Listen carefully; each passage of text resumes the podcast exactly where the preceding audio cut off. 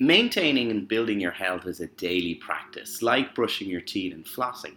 Now, you might need to visit a dentist every couple of months, but unless you're investing those few minutes daily, those trips to the dentist won't make a lasting change. And much like brushing your teeth, skipping a day or two won't make a massive impact, but keep that up and see where it leads. So, how do we do it? Well, it might be hard to remember, but there was a time when someone had to taught you how to brush your teeth. But nobody taught you how to mentally floss, though. And this is where having a good coach or a psychologist helps. A good psychologist can help clear years of unhelpful thought patterns.